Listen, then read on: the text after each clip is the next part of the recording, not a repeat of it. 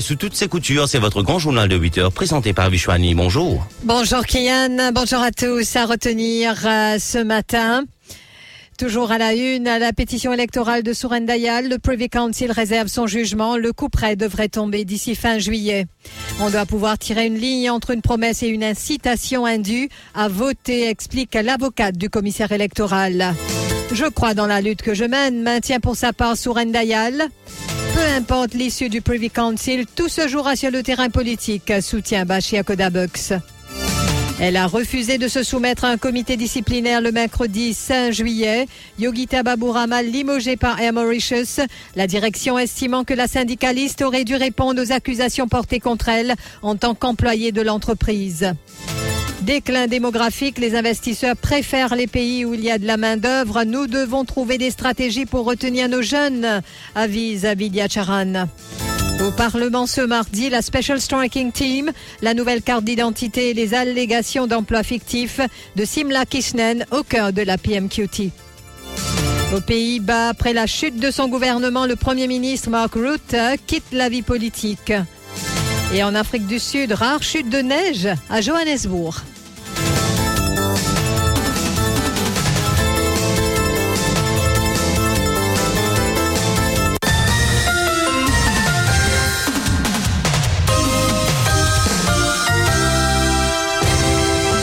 Plaidoiries se sont tenues hier pendant plus de quatre heures au Privy Council devant les Lords Lloyd Jones, Sales, Hamblin, Lord Stephens et Dame Sue Carr. Le jugement a ensuite été mis en délibéré. Il devrait être rendu dans un délai de six semaines, mais tout porte à croire que Sourendayal sera fixé d'ici la fin de juillet, car le Privy Council sera en vacances en août. Namrata Dilchan revient sur les arguments des deux parties pour maître Timothy Stracker Casey, qui représente Sourendayal, l'annonce de l'augmentation de la pension de vieillesse le 1er octobre 2019 par Pravin Jagnut au cours d'une réunion au SVICC avec des personnes du troisième âge constitue un acte de corruption car elle a été faite bien avant la publication du manifeste électoral. Il a ajouté que si la dite annonce avait été faite dans le cadre du lancement du manifeste électoral du MSM, il n'aurait eu rien à dire. Pour l'avocat de Sourendayal, il est clair que la Cour suprême de Maurice a commis une série d'erreurs. L'une de ces erreurs, selon lui, est que les juges à Maurice ont failli à faire la distinction entre le candidat et le parti. Les Law Lords ont interrompu Maître Stracker à maintes reprises pour lui demander des éclaircissements. Ils ont notamment demandé à l'avocat de Sourendayal si l'annonce a bénéficié uniquement aux électeurs de la circonscription numéro 8 ou alors à toute la population. L'un des Lords a aussi voulu savoir comment les deux autres colistiers sont partie prenante à l'annonce contestée de Pravin Jagnut le 1er octobre 2019. Maître Guy Vassal Adams, qui représente Pravin Jagnut, n'est pas passé par quatre chemins pour critiquer son confrère. Il a dénoncé la volte-face du camp adverse. Il a expliqué que la manifeste de l'Alliance nationale, qui comprenait le Parti travailliste et le PMSD, contenait aussi plusieurs promesses qui peuvent être qualifiées de bribes et si l'on considère la définition du camp de Sourandayal, dans ce cas, avance-t-il, l'Alliance nationale est tout aussi coupable. Vassal Adams a aussi critiqué l'argument de Timothy Stracker qui s'est focalisé sur la section 64 de la Representation of the People Act. Pour lui, on ne peut établir qu'il y a eu bribe électorale de la part de Pravin Jagnut et d'ajouter que les promesses faites par son client ont bénéficié à toute la population et non seulement aux électeurs de la circonscription numéro 8 où il était candidat. Outre les avocats de Pravin Jagnat et de Sourendaya, la représentante légale du commissaire électoral Yafan Rahman a été aussi devant le Privy Council hier. Elle s'est longuement attardée sur la section 64 de la Representation of uh, the People's Act. Elle est d'avis qu'il est impératif de faire une distinction claire entre une promesse et une incitation indue à voter. Elle a aussi ajouté que la section 64 de cette loi doit être utilisée selon le contexte et ne s'applique pas dans le cas actuel. Les promesses faites par Pravin Jagnat, devait-elle conclure, n'ont pas été adressées uniquement à l'électorat de la circonscription numéro 8, mais au pays dans son ensemble. Et de son côté, j'ai des doutes que l'Electoral Supervisory Commission puisse se prononcer sur ce sujet, déclare Anwar Moulan. L'avocat mauricien était le représentant du l'Electoral Supervisory Commission au Privy Council hier. Il a expliqué que les rôles de l'Electoral Supervisory Commission sont bien établis dans la section 41. 1 de la Constitution.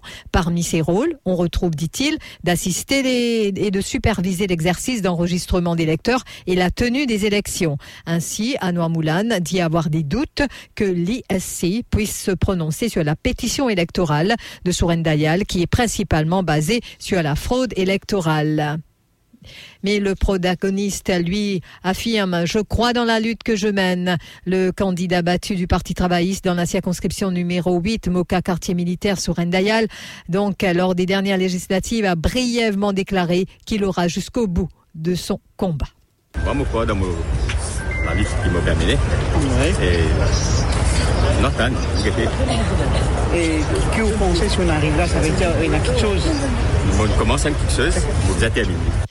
Et pétition électorale toujours, peu importe l'issue du Privy Council, tout se jouera sur le terrain politique, soutient Bachi à Kodabux qui participait hier à notre émission Tempo Lasso.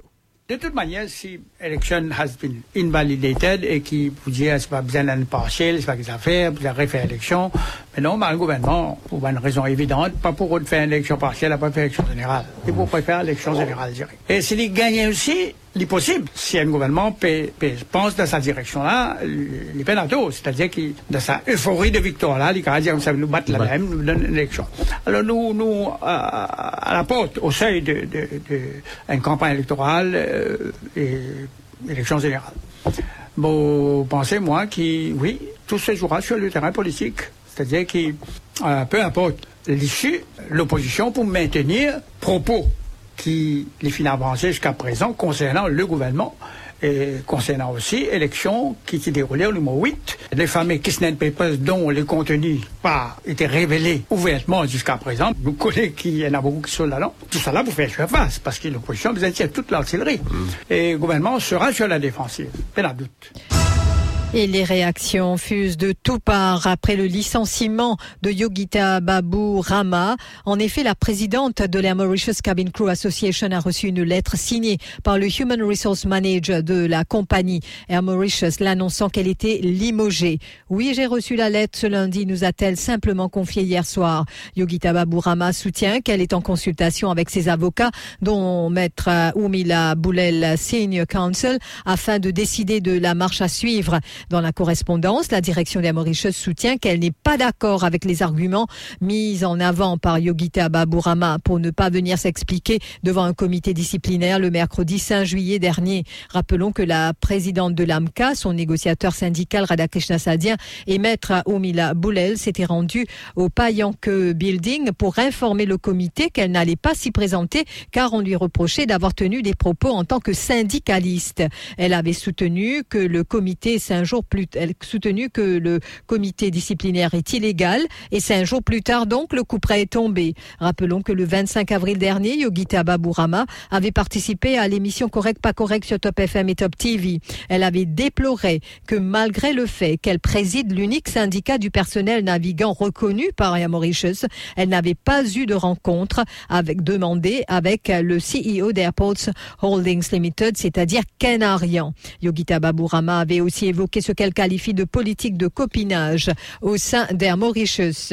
Et bien entendu, c'est à travers une lettre euh, adressée à Yogita Babu, datée du lundi 10 juillet, que la direction d'Air Mauritius a fait référence au comité disciplinaire institué le mercredi 5 juillet dernier afin de donner l'occasion à la présidente de l'AMCA de répondre à plusieurs accusations qui pèsent contre elle suite à plusieurs déclarations, donc des déclarations qu'elle avait faites au cours d'une émission sur euh, Top FM ainsi que la plateforme Top TV le 25 avril dernier. Au Parlement ce mardi, la Special Striking Team, la nouvelle carte d'identité et les allégations d'emploi fictif de Simla Kishnen au cœur de la PMQT 84 questions figurent à l'ordre du jour des travaux parlementaires, dont 15 adressées au Premier ministre, Namrata Dilchan. Deux députés s'intéresseront à la nouvelle carte d'identité. Ils sont Kenny Denou de la majorité et Devin Nagalingam du MMM. Kenny Denou interrogera aussi le chef du gouvernement sur le nombre de policiers blessés ou tués depuis 2015 alors qu'ils étaient en fonction. Pravin Jagnet aura aussi deux questions sur le décès d'Ashley Mukia venant des députés Vikash Chedi et Deven Nagalingam. Cet habitant de Plaine Magnan est décédé alors qu'il était sous la responsabilité de la police. Patrick Assiavaden reviendra sur l'achat très controversé de Molnupiravir par le ministère de la Santé alors que Rajesh Vagwan évoquera les allégations d'emploi fictif formulées par Simla Kisnen. Lors de la tranche de questions réservée au ministre, Farah Demir s'attardera sur la Special Striking Team. Et pendant ce temps, le Finance Bill qui a pour objectif d'amender une série de lois afin de permettre l'implémentation des mesures annoncées dans le budget introduit en première lecture, le Finance Bill qui vise à amender aussi 90 lois. Et dans le texte de loi qui sera présenté au Parlement ce mardi, 90 lois seront amendées. Parmi, on retrouve la Workers' Rights Act, la Pensions Act, la Public Debt Management Act, la Nationality Identity Card Act, entre autres. Cependant, ce n'est que mardi prochain que les débats sur le Finance Bill démarreront lors de la séance du jour. Les débats vont se poursuivre sur le Status of the Artist Bill. Coup d'envoi également des débats sur le Road Traffic Amendment Bill. Déclin démographique selon le rapport de Statistics Mauritius euh, publié en mars 2023. La République de Maurice a connu une diminution de 2692 habitants par rapport à l'année précédente. En plus du faible taux de natalité, nous faisons face à un vieillissement de la population. Et aujourd'hui, en cette journée mondiale de la population, et Vidya Charan a commenté la situation à Maurice.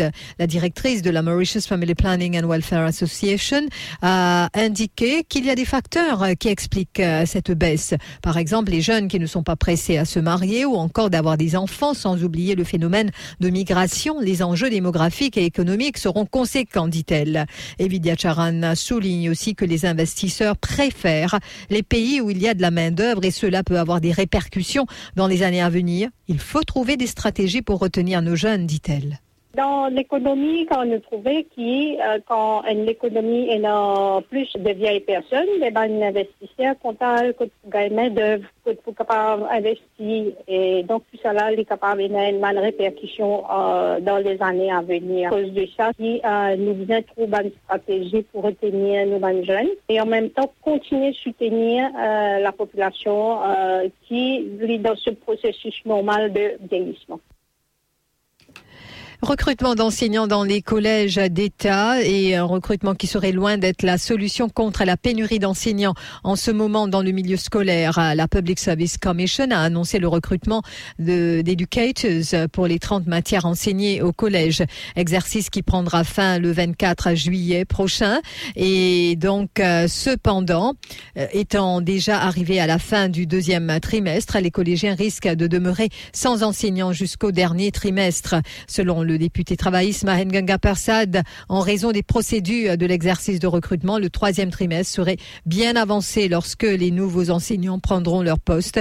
Il déplore que ce soit les élèves, surtout ceux qui participent à des épreuves nationales, qui en pâtiront prof-là, pas pour rendre le sitôt et dans tout un éventail de procédures avant que finalement là pour rentrer dans les salles de classe. Il est bien avancé dans le troisième trimestre quand ça va le professeur là. Tout arrive, ça va des enfants qui, dès les débuts de l'année, obtiennent restant propre. N'ont pas fini dans professeur. Et d'autant plus que certains enfants pour prendre l'examen, qui est très très important, comme un NCE, comme un ST, comme un HST. Pas plus évident que ça va là couvert le curriculum, couvert ce qu'ils ont interdit, petit laps de temps qu'ils ont gagné, et enfin, un professeur de l'université.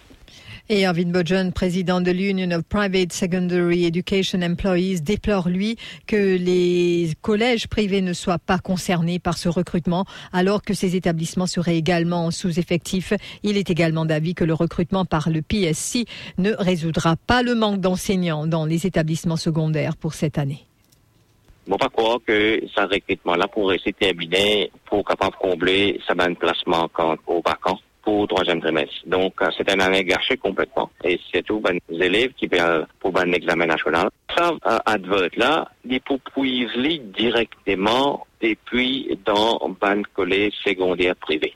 Trouver, disons là, tout ça, ben, faut qui ne fait pas le ministère de l'Éducation, c'est tout après l'amendement. C'est juste pour combler ben poste vacant dans ben collège d'État. Mais qu'est-ce qu'il s'agit de ben collège privé maintenant? Il n'y a plus beaucoup d'élèves aujourd'hui fréquentent ben collège privé qui ben collège d'État.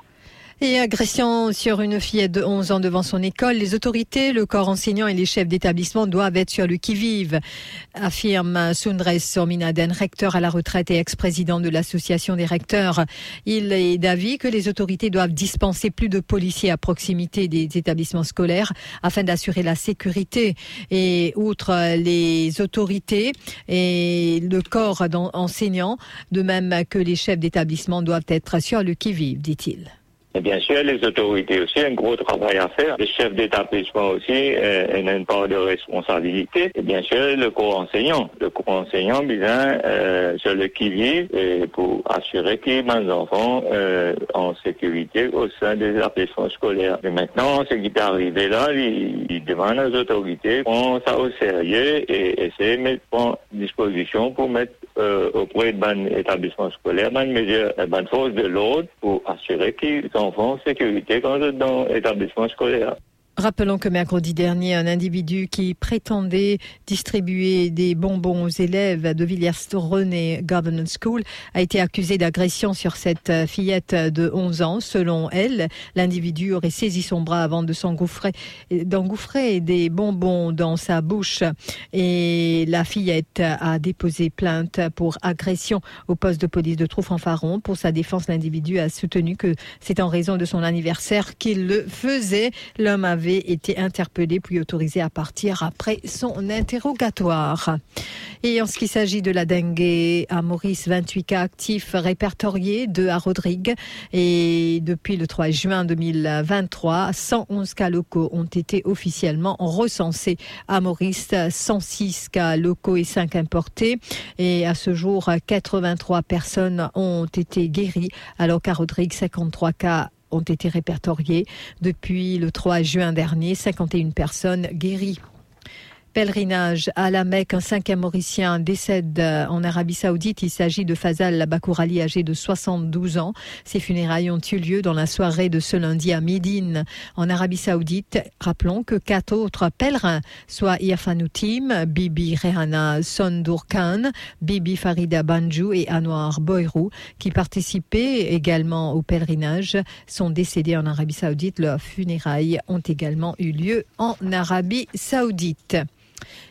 Et à ne pas rater sur Top FM après le bulletin en anglais aujourd'hui, le bulletin de 9h.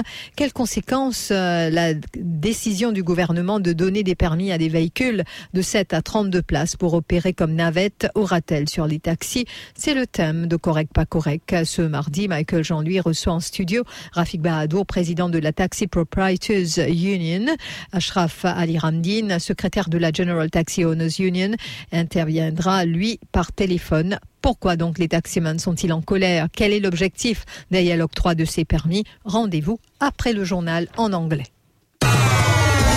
L'info sur Top FM, c'est complet, factuel et crédible. Top FM, écoutez la différence.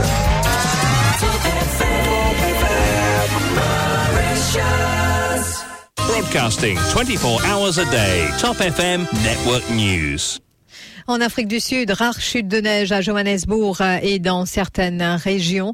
En effet, les habitants de Johannesburg se sont réveillés avec des chutes de neige recouvrant légèrement les toits et les jardins, alors que le fond froid qui a frappé le pays à la fin de la semaine dernière s'est transformé en un système météorologique appelé dépression froide ou dépression coupée. La dernière fois que donc nous avons eu ce temps, c'était en 2012, a commenté et donc le centre sud-africain de météorologie, voir de la neige à Johannesburg situé à une altitude de plus de 1700 mètres n'est pas inédit, mais cela reste assez rare. Avant 2012, d'intenses chutes de neige avaient frappé la ville en 96, rappelle encore la station météorologie.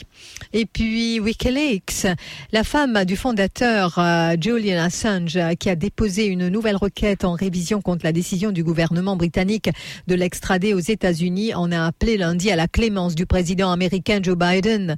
Le ressortissant australien de 52 ans est poursuivi, rappelons-le, aux États-Unis pour avoir publié à partir de 2010 plus de 700 000 documents confidentiels sur les activités militaires et diplomatiques américaines et en particulier en Irak et en Afghanistan. Arrêté par la police britannique en 2019 après sept ans de reclus à l'ambassade d'Équateur à Londres pour éviter d'être extradé en Suède sur la base d'accusations d'agression sexuelle. Il est détenu depuis quatre ans à la prison de haute sécurité de Belmarsh dans l'est de Londres. Et selon Stella La chose la plus intelligente à faire pour Biden serait de mettre un terme à tout cela.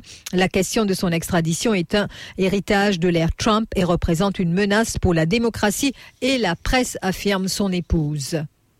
Aux Pays-Bas, après la chute de son gouvernement, le Premier ministre Mark Rutte a quitté la vie politique. En effet, il a annoncé ce lundi quitter la politique après les élections législatives anticipées prévues cet automne. Une décision qui met fin à la carrière du chef du gouvernement le plus longtemps en place de l'histoire des Pays-Bas. Et il a aussi précisé qu'il ne sera pas tête de liste pour son parti de droite libérale. S'adressant à la presse après sa déclaration, Mark Rutte a fait part de ses sentiments mitigés. Cela ne va pas sans émotion, mais c'est c'est aussi une bonne chose de passer le relais. Le rappel des titres. Pétition électorale de Sourendayal. Le Privy Council réserve son jugement. Le coup devrait tomber d'ici fin juillet. On doit pouvoir tirer une ligne entre une promesse et une incitation indue à voter, explique l'avocate du commissaire électoral. Je crois dans la lutte que je mène, maintient pour sa part le protagoniste Sourendayal.